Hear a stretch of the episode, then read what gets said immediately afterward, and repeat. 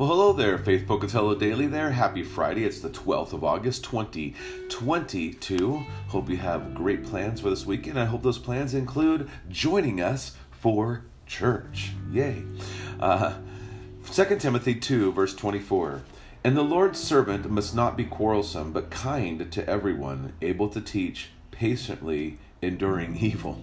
Um, now, I know this is talking really to the servant of the Lord as far as those who are leaders in the church, but the reality is, aren't we all servants of the Lord? Doesn't doesn't First Peter chapter two tell us that we are a holy nation, a royal priesthood, that, that we believe in the priesthood of all believers, and so we are all the Lord's servant, and so we need to realize that that we must not be quarrelsome and but kind to everyone. And I think we see that if we're trying, if we're arguing with people, if we're being quarrelsome, we're not being kind.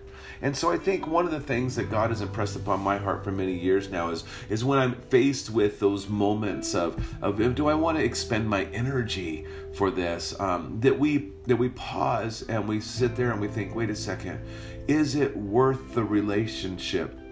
Am I in that state of being benign, not causing harm? And so we always want to look at that when we're faced with conversations, with tensions even going into conversations, say, Lord, how can I not cause harm?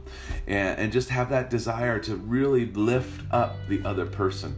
And that our words would be seasoned in such a way that it would benefit them and draw them closer to the Lord. So may God richly bless your day.